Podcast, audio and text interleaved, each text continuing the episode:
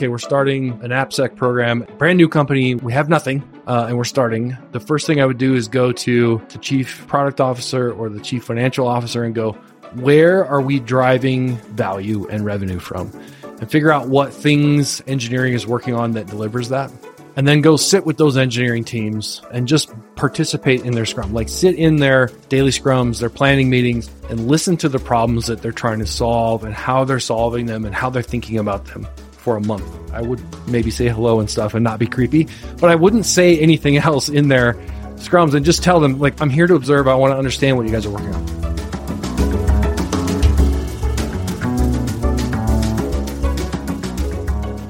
Hello and welcome to DevOps Sauna.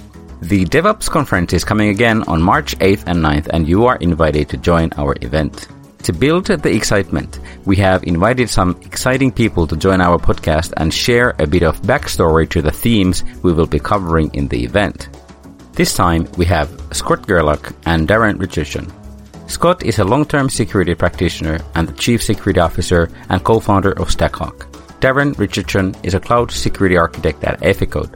Scott and Darren discuss about the API security testing tools, how to help developers embrace security in the right level, how front and backend developers should approach negotiation and contracts for APIs, and what requirements should companies look from from an API security testing tool. Let's tune into the conversation.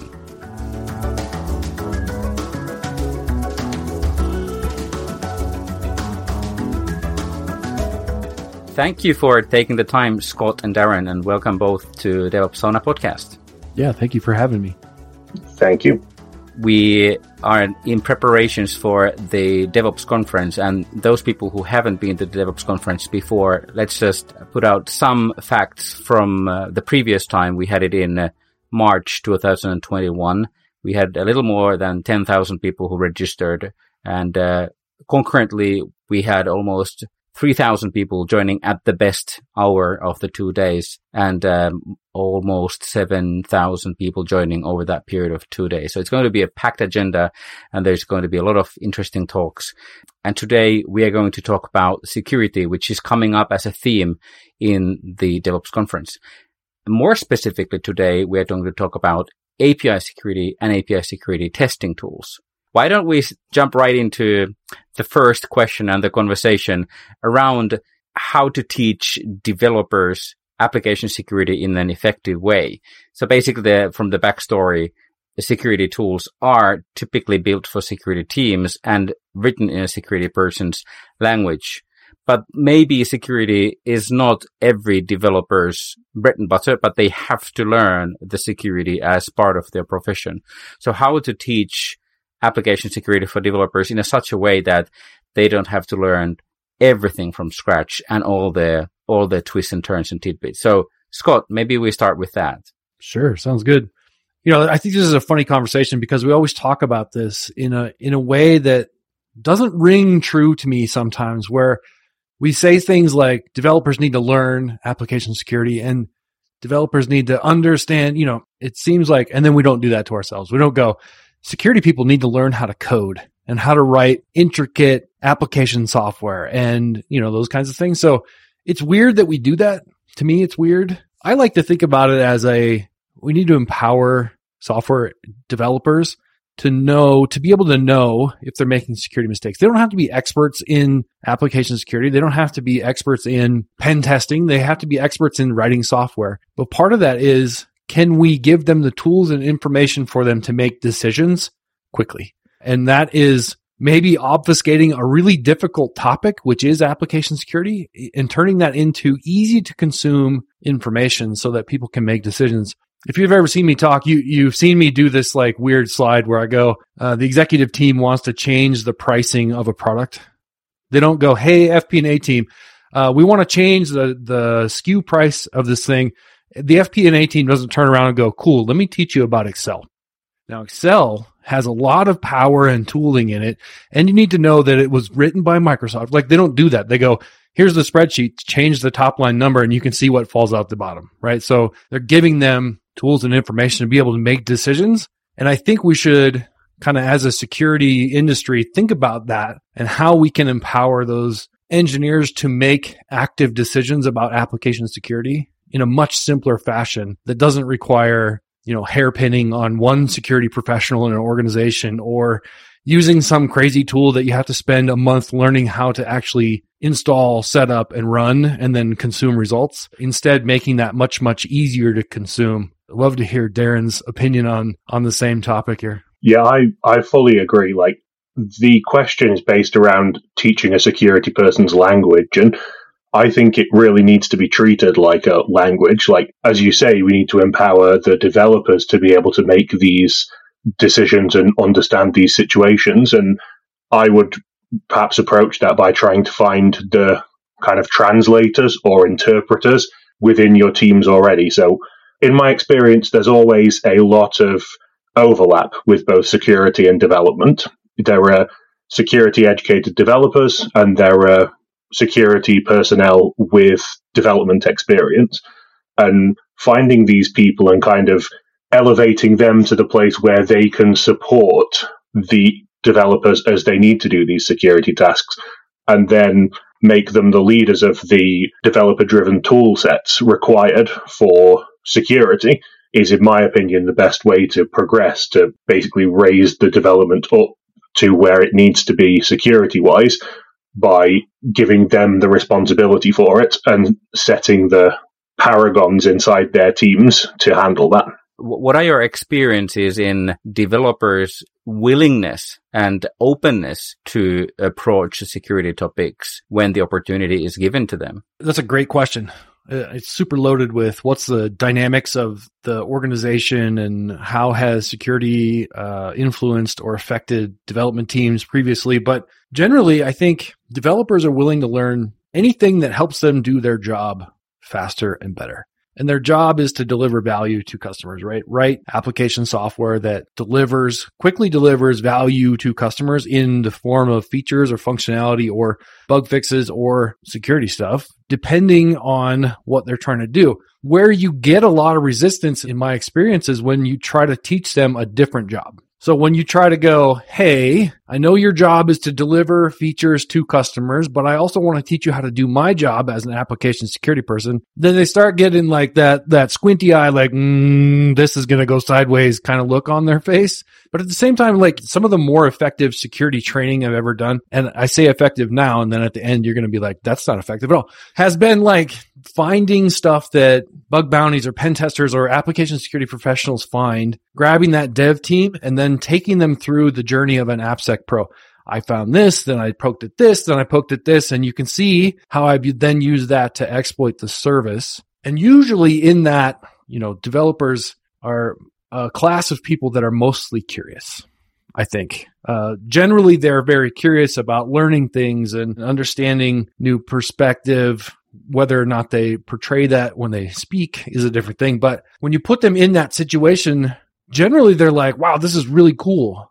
The problem is it's not a core piece of the function that they perform in the organization. So they're looking at all the work that an AppSec person is doing here and they're going, okay, let's get to the punchline here. How do I fix this? And then we expect them to go do all of that pre work that an AppSec person would do to figure out where their problems are to then fix. And that is where you get the like, I don't have time for this, right? You don't, I don't have time to go put in all this work and learn all these tools and, and you know, I have a job and I get paid and incentivized by how I deliver software and my performance is measured on how I deliver quickly and quality, uh, a software to the organization and then ultimately to the customer. So, you know, back to that same question. How do we, how do we get them that information so they don't have to put in a bunch of work so that they can make decisions?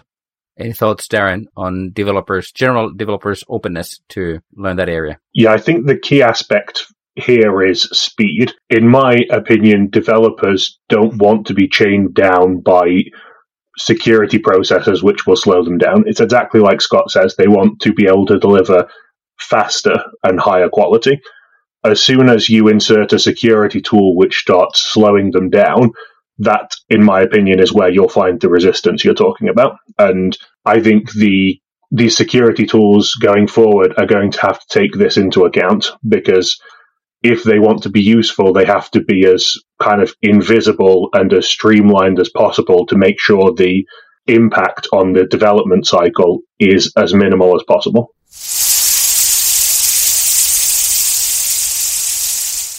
We could talk a little bit about the requirements for effective, maybe not only application security testing, but more specifically about API testing, because I imagine that that's increasingly the case where, okay, there is a, th- there is this concept of a full stack developer. And then there are people who say like, okay, full stack developers really don't exist. You, you either are a backend developer or front end developer, but then, then, so it, whichever way you take it, uh, you are going to be faced with the API testing nevertheless, either from the perspective of developing an effective backend or developing a front end to which does the job. So let's take a little deeper dive on the requirements for effective API testing. Yeah, I, li- I, like the uh, mythical unicorn full stack developer. They did, they just don't exist. But if you do find one, squeeze them for their tears. Anyway, uh, I, I think the the requirements for effective API testing aren't different in my mind than application security testing. If you think about them in how it should work today, APIs are in fact applications.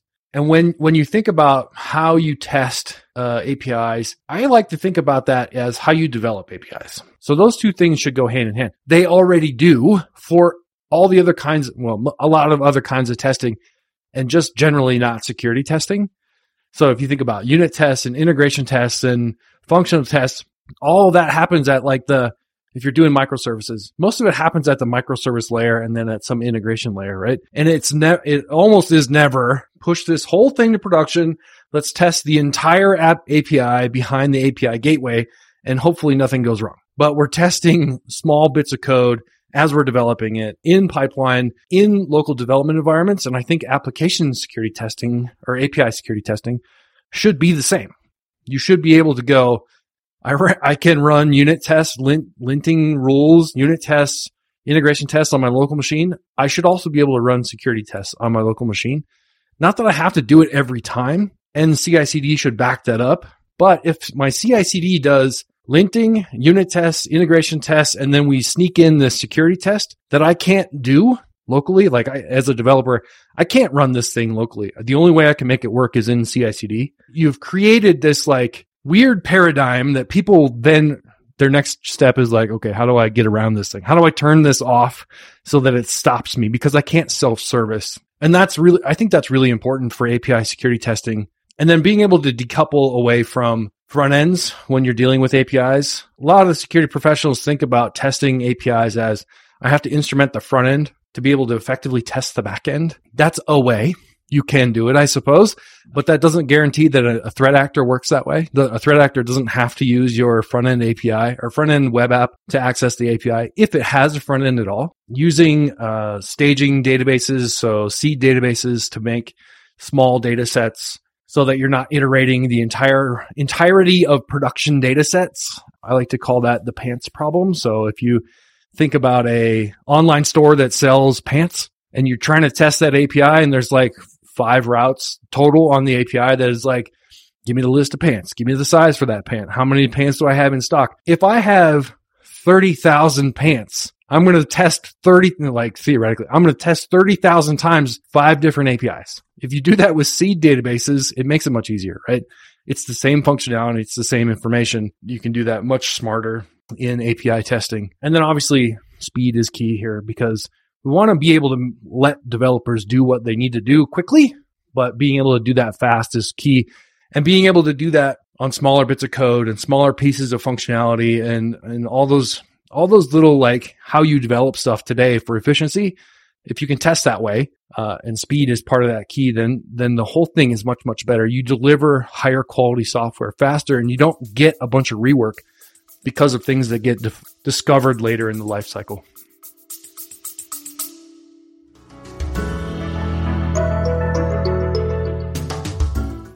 The DevOps Conference is returning to Scandinavia in 2024. World leading speakers, dedicated DevOps practitioners, software professionals, and industry change makers are meeting in Copenhagen on November the 5th and Stockholm on November the 7th. Join us in a safe and dynamic space to engage in the future of software development. The call for papers is open now. See you in Scandinavia. Hmm. There was really something that I was uh, it, it, really spoke to me when I was looking at some of the um, characteristics of uh, API testing tools, which was the ability to provide a curl command that caused that error. So you run the testing and then you basically, you find something and then it says, okay, here's, here's a curl command that caused it. Sure. You, you, uh, the other, the other thing is you can take that. I think that curl command, like we talk about this a lot at StackHawk, is being able to go, oh, an alert fired. How do I recreate the same thing that the scanner did so I can go into debug and restart? But it's also fairly simple to turn that into a regression test then, right? So I found this problem. I should be able to turn that into a regression test. I should never find this. I should never introduce this problem again. If I do, that security test should back me up, but I should be able to turn that into a pretty simple regression test based on the, the, what the curl command looks like and what it's doing. Yeah. Darren, the thoughts on the requirements for effective API testing? I think again, it's primarily along the lines of speed. If we think of developers as wanting to have the results of their scans as soon as possible and not to be slowed down, then obviously speed and responsiveness so that the results are easy to to understand and to use highest priority. And going into it a bit deeper, I'd probably say that the way to do that is to prioritize the common issues. Obviously, there are these, you know, OWASP top 10 kind of problems, which comprised 95% of security issues, or however high the percentage is. And we can scan for every issue all day long if we want, but all that's going to do is introduce unnecessary speed bumps. So if you want to integrate API testing effectively into every pull request, you want it to be as quick as possible. And you don't want to let yourself get bogged down by all the trappings of things that probably won't affect you in the long run anyway. Any thoughts on that, Scott? Yeah, I mean, obviously, I agree that speed is key here. Sometimes I, I think about the OWASP top 10 as being dangerous because a lot of people go, Are we testing for the OWASP top 10? There's more than 10, right? There's more than 10 things that can affect your application, your API. That was just a committee that got together and go, These are the most important things uh, in the top 10 that are affecting applications and APIs today. And they change. And guess why they change? Because things start at like 20 and then they become more important and then they, and then stuff in the top 10 moves down to, you know, I, sometimes I, I feel like OWASP is doing a great job of helping educate the market about what kind of problems exist in applications and maybe doing a little disservice by going, these are the 10 you should pay attention to. So, you know, I agree that speed is really key. Uh, I agree that uh, having some kind of like understanding of top 10 is important, but that doesn't mean that something that's number 11 can't like be the root of a huge problem in your application. You know what I mean? So yeah, I, I agree. Love, I have a love hate relationship with the top 10. Yeah, I think it's more about having a framework of prioritization. It doesn't necessarily need to be a top 10, but you need to be able to determine what you're looking for and which ones are most important. And the OWASP top 10, yeah, it, it does have its downsides, but it does give us that framework as well. The, the way the OWASP top 10 started was really let's put educational material out in the market so people can start learning about application security issues and just general awareness of what those things are because it was kind of was kind of a new space right? You got Jeremiah and RSnake out there like doing crazy stuff with web applications and everyone's like wait you can do what to things? Um and so then the top 10 was really good. Like here's 10 things that you should be worried about. Many many more people including CEOs are more aware of application security issues today.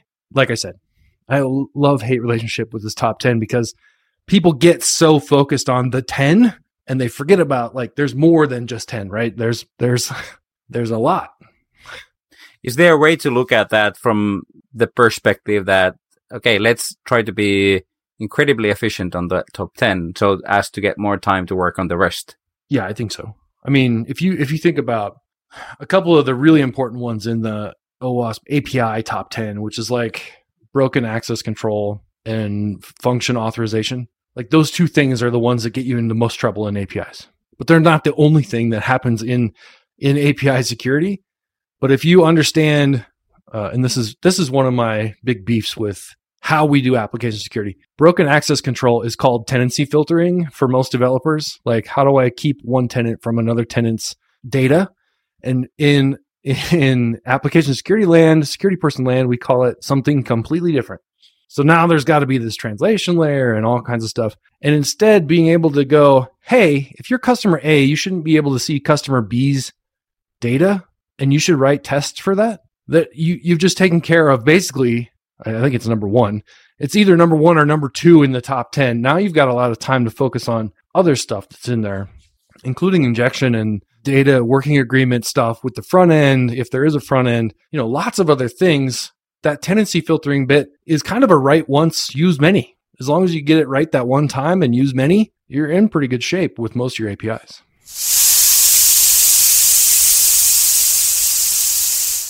You mentioned the difference between tenants, but there's also a difference between the teams. So in, in, in one way, yes, yes, you don't want misappropriation of the data by one customer for the other customer's data, but also it would be nice to have a way for front end and back end teams to somehow be able to communicate in a shared manner and have the same vocabulary for the same things. Like, well, let's start with the with the question: Is that a problem? And if so, how should teams go about like, establishing a vocabulary, establishing a communi- the way of communicating, and a maybe codifying it as a contract. Darren, I'm curious what your thoughts are here. Like I've I I have a whole rant about working agreements here, but uh, I'm curious uh, what Darren's thoughts are. I'm not really sure on this one. There's some kind of I think depending on the culture of your company, there's always going to be communication issues between the back end and the front end, between the back end and security, between security and the front end there's always going to be this kind of locking of horns, in my opinion, where the responsibility will ultimately fall on the back end to support the data that needs to be handled and the API as it stands. But other than that, I just, I'm not really sure how to approach the communication issues there, aside from, as I mentioned before, trying to set up these. It's like, like you say, there's the the tenancy side and there's the authorization side. These are like the same thing spoken from a different angle. And only by having people in the team who understand that the this is the same point being made in different words, these kind of people who have the knowledge for security and the knowledge for development in the team, that's the best way I would see to approach solving this problem. It's again the case of language and making sure that there are people in the working unit who understand both of them. Yeah, totally. So, you know, Agile brought along this whole idea and concept of working agreements, how Agile teams interact with each other and when they communicate and how they communicate and um, those kinds of things. And I, I think the how you're handling data can be included in that. I think it's even easier when you're dealing with REST APIs, GraphQL, to some extent, SOAP a little bit. but maybe not soap. I don't know. If you're dealing with soap, uh, you know, I, I feel sorry for you. Uh, also, good on you because that XML fun. Anyway, when you're talking about API specifically in the backend team that's handling that API data, the great thing is you can codify all this stuff in an open API spec. You can communicate with the front end team and anyone else who's going to consume this API in the open API spec. Like you can go, Hey, I'm going to return you this kind of data and it's going to be encoded this way. And you will have to decode it to get it to a normal state. And when you decode it, you should safe decode it or, you know, whatever that is going to be because you have the ability to, to, to codify exactly how you're going to communicate in that API and make it standard across many front end teams, many API teams who think about AWS and how their APIs are documented for better or worse. They are documented pretty well in what they will return and what they will do. That's because they when Bezos came down from the mountain with the 10 commandments of thou shalt API,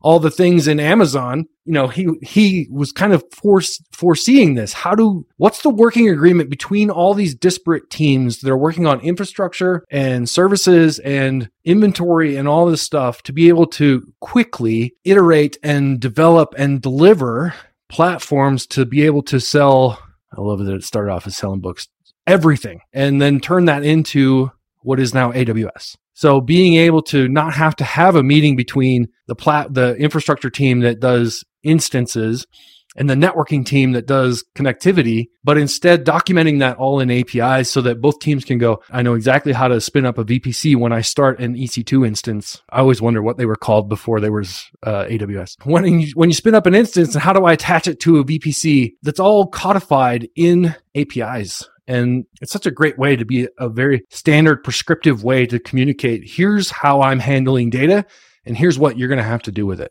I think. Darren?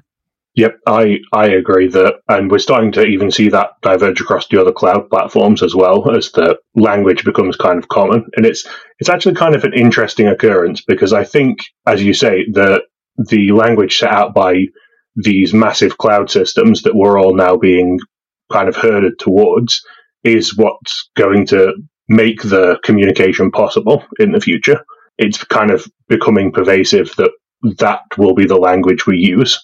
So there are some good sides to that as well as the obvious negatives.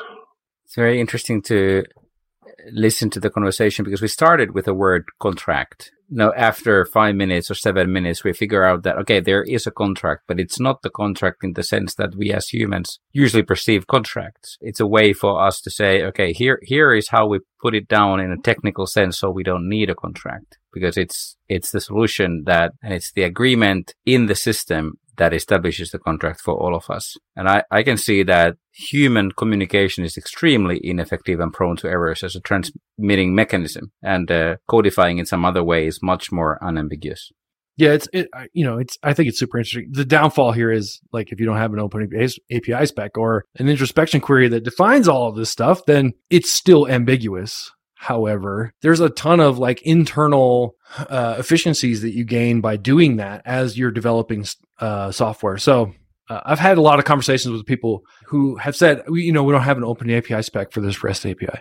I always ask them a couple questions. How do you onboard new engineers to that service? And how do other teams in the organization interact with that service? And there's usually two answers. One is it's in a Word doc and I and I'm like, what?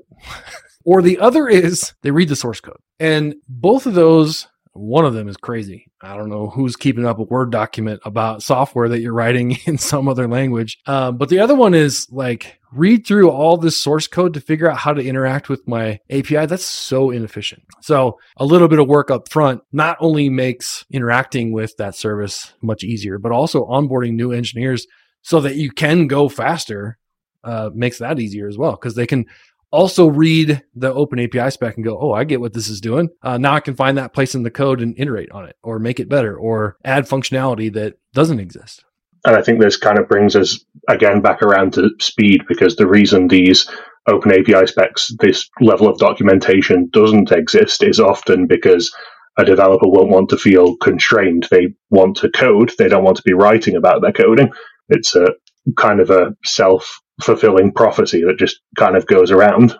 Yeah, sort of. I mean, most most frameworks have the ability to, with annotation and stuff, automatically create open API spec, uh, and so it's just understanding how to use it and then using it. I don't I don't necessarily think it's any slower than what you're writing as code anyway. It's just the awareness of can I do it is usually the biggest hurdle. It's Lauri again. Building quality right into your software development is a necessity. To learn how it works and how to get there, we've recently released a new continuous quality assurance guide that will give you the foundational understanding around the area. Whether you work in management, development, or elsewhere, this guide talks to you about test automation, test design, test metrics, test environments, test data, and the future of continuous quality assurance. You can find the link to the guide in the show notes. Now, let's get back to our show. I think we are approaching the big question, which is uh, in order to ship secure applications, what should the primary targets for application security testing be? Primary targets for application security testing. Ooh, ooh.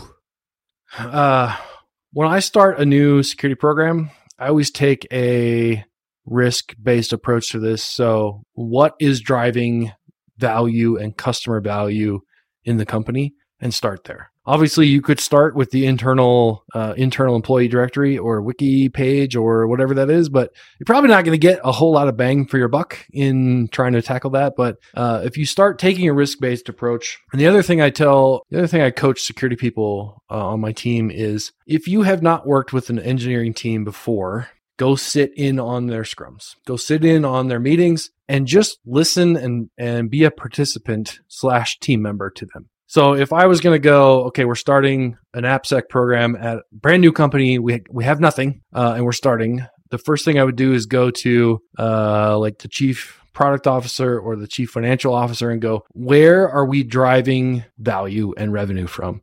And figure out what things engineering is working on that delivers that and then go sit with those engineering teams and just participate in their scrum. Like sit in their daily scrums, their planning meetings, and listen to the problems that they're trying to solve and how they're solving them and how they're thinking about them for a month. I, I, wouldn't even, I probably wouldn't even, I would maybe say hello and stuff and not be creepy, but I wouldn't say anything else in their scrums and just tell them, like, hey, I'm here to observe. I want to understand what you guys are working on. And then after a month, start uh, working with some of the team leads to go, hey, I think there's a way we can introduce some security testing or some security process, threat modeling, chaos engineering, whatever it is software composition analysis, static code analysis, dynamic code analysis. There's a hundred places to start. It depends on uh, what the thing is and why it's valuable. I always, I always tell people starting with SCA and DAST is a really good place to start because both of those are two different pieces of information that you action in two different ways and give you good coverage on code bases that you're working with.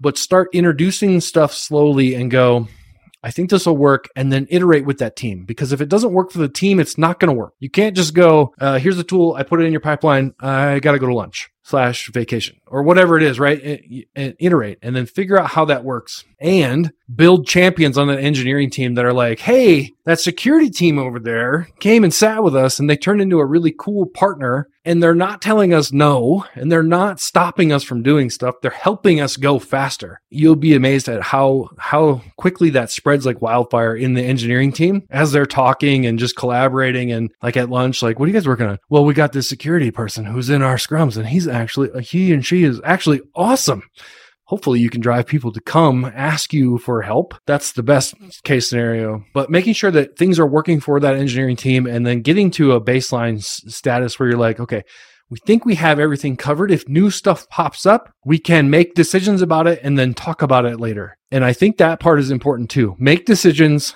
talk about it later. Whereas usually that is flipped. Let's talk about it and then make decisions. That is the antithesis of speed. Mm. especially when there's one, two, five AppSec people that you have to do that talking with. Uh, and I think this comes back to the core tenet of security people's job, trust and verify that we seem to have lost a long time ago. Like, trust and verify, but I don't trust anyone, so I can't. Uh.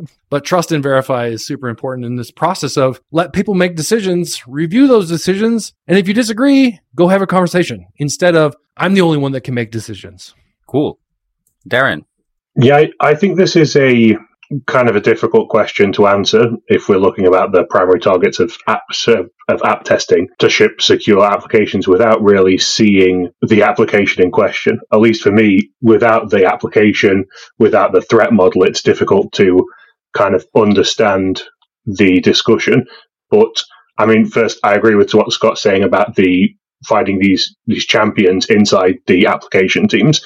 I think so many things we've discussed so far have all come back to communication, ensuring there are these security enthusiasts in the development teams is always going to make communication easier. But from the side of like shipping secure applications, I can only really talk about it from a kind of perspective of a theoretical, of like theoretical actual priorities of what I would be looking for in this kind of test. And it's actually quite interesting because thanks to the EU, that's changed somewhat over the last four years in the wake of GDPR. So before the priority might have been, for example, ensuring tamper proof systems, but now obviously the priority has shifted towards ensuring that sensitive data is not in any way available. So we've kind of we're kind of in a process where the priority is being taken towards ensuring data leaks are not possible. This kind of sensitive data that like names, credit card details, phone numbers, the kind of thing that causes problems for GDPR. And I would be quite curious because I don't know if there are current regulations similar to that in the US at the moment, Scott, but maybe you could comment on that.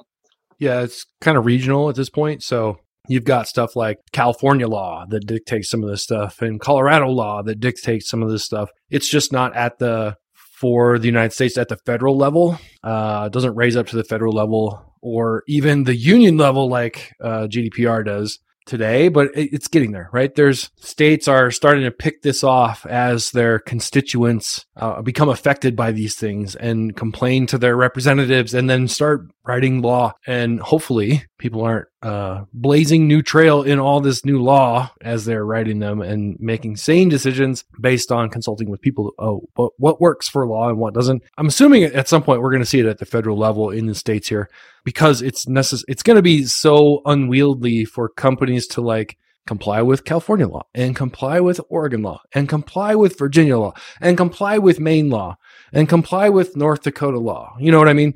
It's just going to become like this crazy mismatch confluence of all kinds of law that you have to do. And I, I hate that I'm saying this some kind of consolidated federal law. It could be better. How's that? It could be better than disparate little laws along the states. Could also be much, much worse. But uh, let's hope that that's not what happens there are two observations that I made throughout your two of your conversations, and uh, the first one was that you both advocated sort of the approach to first go vertical. So basically, pick a team and go deep into the team, or pick a subset of the company software and go deep with that into the team. And once you get it, then go horizontal. So, so uh, adopt the practices, uh, adopt the scope with a team, whatever that team purpose is. And then once you get that right, then you have learned something and then you can start bringing it to the adjacent teams. And then you can use like practice communities or other kinds of ways to proliferate that information. So, and I, I'm really glad to hear that considering that we always say that from software development, most of that is culture and tools then serve the culture or whichever way you want to put it. The other, uh, this is not an observation, but this is maybe some of the devices for for those teams who need to make a decision. So my background is in a, in a behavioral economics, and I just wanted to share with something again from cross discipline. So you Scott said that first make a decision and then discuss.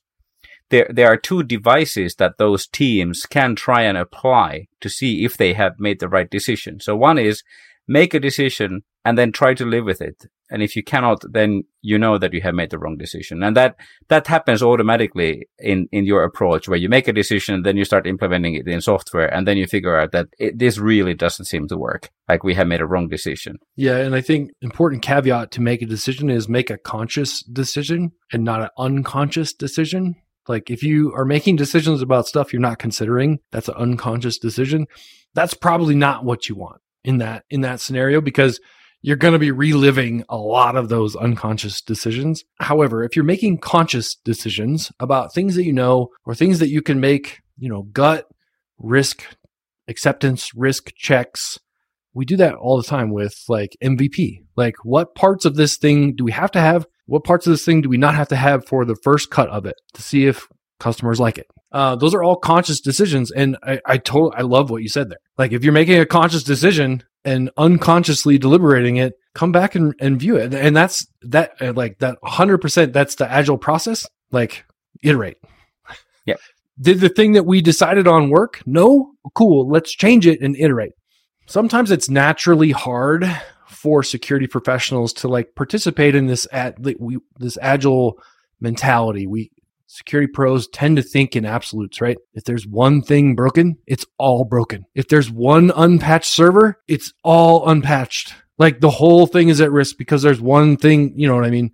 Like this whole, it's either all correct or all wrong. is a really bad mentality and mindset. And a lot of security pros, uh, it takes a while to figure that out to like understand that, you know, we, there's a business that started and we put a bunch of money into it. And that was the very first risk that we took, that someone took was like putting money into a business and betting that people would pay money for service. That was the very first risk we took. And you're not even considering when you're thinking about risk as a security pro, you're not even considering that. Like you're just like, cool, the business exists. It's never going to not exist. It never didn't exist. So that, that absolute, the absolute value of, of risk is something that is hard to like learn how to mold and shape in an organization based on risk tolerance. I do agree with you here, Scott, but I think also it's a little bit a little bit outdated to say security people are focused more towards the absolute. I think over the last five years we have started to see a considerable change from the saying no to a kind of leaning in to find a way to say yes. And I think, yeah, that's it's very important to be able to not be the guy sat in the corner just saying no to everything that everyone asks, because then they'll just exactly as you're saying, they'll kind of find a way to circumvent you. They'll find a way to like silo you or exclude you. So it's vital to be able to keep that approach of yes and leading up, building up, and securing to give them that yes. Yeah, totally. I, you know, I I was just speaking in absolutes myself. with like we have a tough time with this. It, it's definitely changing. Like people are seeing the writing on the wall. Like I I have to be a consultant to the organization about risk and not just be the person who goes, uh, there's no risk. We can't have any risk.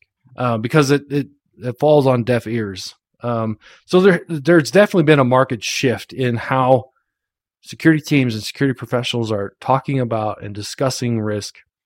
And I love what you said there, um, about being the yes person. Like I, uh, I'm a huge fan of improv comedy and one of the key tenets of improv comedy is keep it going. Like somebody says something and you say yes and and keep the conversation going and the the bit and the skit roll like it shouldn't end.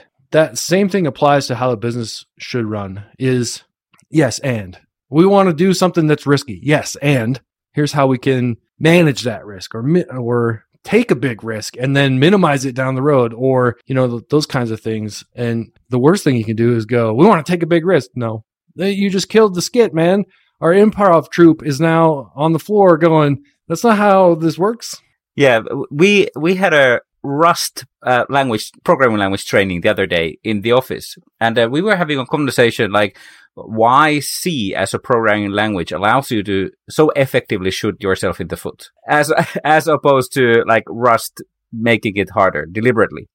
And uh, one of the one of the point of view in that conversation was we have to look back for the fundamentals uh, of the language from where it was created. And when we think about the value of a CPU cycle, back in the time C programming language was created, it was incredibly more expensive to do one more CPU cycle. So it was cheaper for everyone to teach software developer and engineer to do the right thing and then just tell them like, don't shoot yourself in the foot. Like it's a bad thing to do, but here is how you do it. Now world has gone on and the, the cost of a CPU cycle has basically collapsed, which I think is an understatement for the value, mm. which allows us to create progr- programming languages that makes it harder to shoot yourself in the foot because it's not, that's not the purpose. Maybe there's something along those lines also for security culture, security practices, security tools, because now you can introduce the security testing tools more effectively that shape the culture from the no culture to the yes but culture. Yeah, absolutely. I mean, that that's kind of the very first thing we were talking about. How do you effectively give people the information they need to make decisions and not give them the C version of it like, hey, you got to you got to pop this onto the stack and then take it off the stack and make sure you unallocate the space and blah blah. Like, yeah, you can do that. And there's lots of places that that still happens. The Linux kernel, that still happens. And because it's super efficient, and then they create APIs for you to interact with so that it makes it harder to shoot yourself in the foot. And the, the same thing, I think, totally to your point, can exist in in security uh, in application security where I'm giving you enough information so that if you shoot yourself in the foot, you pointed it there and pulled the trigger. Like mm. it's still doable, but you are actively making a decision to do it. We are coming to the, our last question, and uh, uh, it has been uh, such an uh, interesting conversation, but all good has to end sometimes. Um, and it has been uh, intertwining between the culture and the tools. And uh, my last question for the both of you would be to elaborate on the important characteristics to look for in the security testing tools and API security testing tools? I'll go, I'll go first. I, you know, I have a bias here because I'm an API or I'm an application security tool vendor. But I think if you consider tools that have the end user in mind, the person that is writing software, the person that is fixing software, uh, if you consider tools that do that first, you'll have a much better time because it, it, ultimately it's empowering the people who are creating value and who are being incentivized by delivering and creating high quality applications at a high rate. Their incentive is not create the most secure application there is. So if you think about when you're doing, oh, I got a good one here if you think about that while you're doing tool evaluation, and by the way, if you're a security pro evaluating application security tools and there is not someone from the engineering team in your evaluation doing evaluations for you, you're probably doing it wrong. Like they should be partnered up with you to try to figure out your job as an application security pro is go, I know what tools are out there and what we can look at. Please come participate with me to try to do some evaluations on this stuff with what will work with your development cycle. If you don't do that last part, tool's going to be vaporware or shelfware that like, hey, we rolled this out. Nope, we turned it off. That's it didn't work. Um, so I think those I think that's really key is is does the tool have the person that's going to consume the information in mind and are are they making it hyper consumable, hyper reactive and ultimately can you go from I I see that there is a problem. I understand the problem and I am now fixing that problem as fast as possible with that tooling. I think that's the real the real key to empowering software engineers with application security tooling and software and process. Over to you, Darren. Yeah, I think we're going to be talking again on the along the same lines here because I would say yeah, it's definitely the kind of automation and the ease of integration because there's this kind of old school security paradigm where you have one security tester sat in front of a keyboard opening Burp Suite testing a API. And these tools, the uh, for the time at least, the old school tools kind of enforced that paradigm. And you can manage these kind of audit style tests once a year, maybe, maybe every six months if you're particularly effective. And if you're testing your software for security every year, then every year you're going to have a long shopping list of things you need to deal with. Uh, the rate at which threats are evolving is just increasing and increasing. So, yeah, to be able to have these tools that you can automate and integrate into the developers' platforms themselves, into the CI CD itself, is so important just to have the automation at their core and to shift the responsibility away from the security team, at least in part, towards the developer. So you can have that kind of iterative process. It's all about the iteration and it's about making sure that every release has this testing, not that one person has looked at it like last year at some point.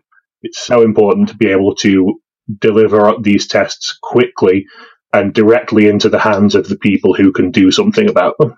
Yep, I, totally agree with what Darren said. There. Like, it's so important to be able to test early, test often, test a lot, baseline the thing. When new stuff pops up, you probably just introduced it in your pull request, and then being able to go back and go, "I this is the code that I changed. It, my issue probably exists in here somewhere."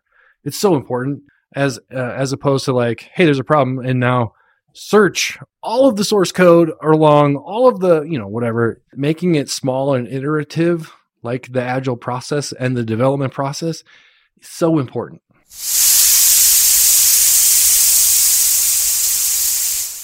I've been listening to some podcasts and there's there's one podcast in particular where they ask this this great question at the end.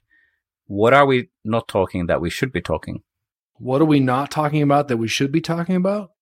I mean, the end of Spider-Man No Way Home probably, but what is what's the unknown unknown? I don't know. I, I think Moxie just did a really good write up on uh, Web three and and all the stuff that goes along with that. What are the security implications of? Uh, you know, he was talking about Web three is all about decentralization, but there's centralized platforms that are getting people access to these decentralized platforms, right? So consolidated, interesting consolidation on access to decentralization, which is sort of hilarious. Um, did a really good write up, and and what is the? I mean, obviously, there's privacy implications in that, right? So those companies have the ability to go, this wallet and this wallet and this wallet and this wallet are all the same people, and so how do you? What is what's the privacy security implications of those gateway services in Web three? That he, I think he made a super good point. Um, even though he wasn't specifically calling it out, I don't think, but just talking through his experience on developing Web3 in, in a Web3 environment and uh, what that potentially could lead to. I think that was super interesting. Obviously, much more to evolve there.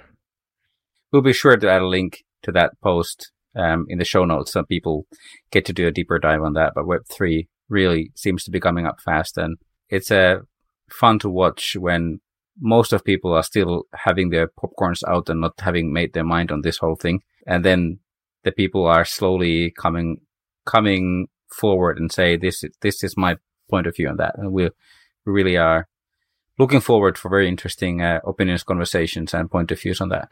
Darren, what should we be talking about that we are not talking about? If we're talking about generally in security, I would say supply chain issues. We are, I mean, it's kind of a cheat because the conversation is kind of starting about those. It's picking up speed, but I don't think it's picking up speed fast enough. All these dependency based attacks are starting to become a considerable problem. And based on how we see it, it's been a considerable problem for some time now. But we're only just getting the steam started behind that conversation. So I'd say that's something we need to be talking about considerably more. Now it's time to say thank you, Scott, for participating. Thank you, Darren, for participating as a conversation partner. And uh, again, it was a wonderful discussion. And uh, everyone else um, on the line, you get to hear more about this subject again in the DevOps conference coming up in the beginning of March. And you'll find the links on the show notes as well. Thanks again. Yeah, thank you. Thank you for having me. It was super fun to chat with you guys today about application security and like all the stuff that goes around it. Like it, you, you say application security and it, you, you think about like tools and people and there's a ton of like culture and process and collaboration and all kinds of other good stuff and that goes into it. So I, I super enjoyed chatting with you guys about it today. Yeah, I think it's quite in, interesting how quickly the conversation shifts from application security to kind of the concepts just behind it and always seems to come back to contracts and language, to be fair. But thank you for having me. It's been very fun talking to you guys. Thank you for listening. As usual, we have enclosed the links to the social media profiles of our guests to the show notes. Please take a look. You can also find links to the literature referred in the podcast on the show notes, alongside other interesting educational content. If you haven't already, please subscribe to our podcast and give us a rating on your platform. It means the world to us. Also check out our other episodes for interesting and exciting talks. Finally, before we sign off, I would like to invite you personally to the DevOps conference happening online on March 8th and 9th. The participation is free of charge for attendees. You can find the link to the registration page from where else than in the show notes. Now, let's give our guests an opportunity to introduce themselves. I say now, take care of yourselves and see you in the DevOps conference. Hey, everybody, I'm Scott Gerlach, Chief Security Officer and co founder at StackHawk. StackHawk is an application security platform focused on developers, helping them find, fix application security problems while they're writing code. I worked in security for about 20 years, uh, GoDaddy, SendGrid, Twilio, a couple little jobs here and there in between. Uh, so going from a practitioner of application security uh, and or in charge of application security to a hey, I really need this tool and, and a maker of tooling and and theory on process and all that stuff has been a super interesting journey. Uh, and I hope you enjoyed our chat today. Hello, I'm Darren Richardson. I'm the cloud security architect for Eficode. I have been working in DevOps and security for the past four or five years, and thank you for joining us on this podcast.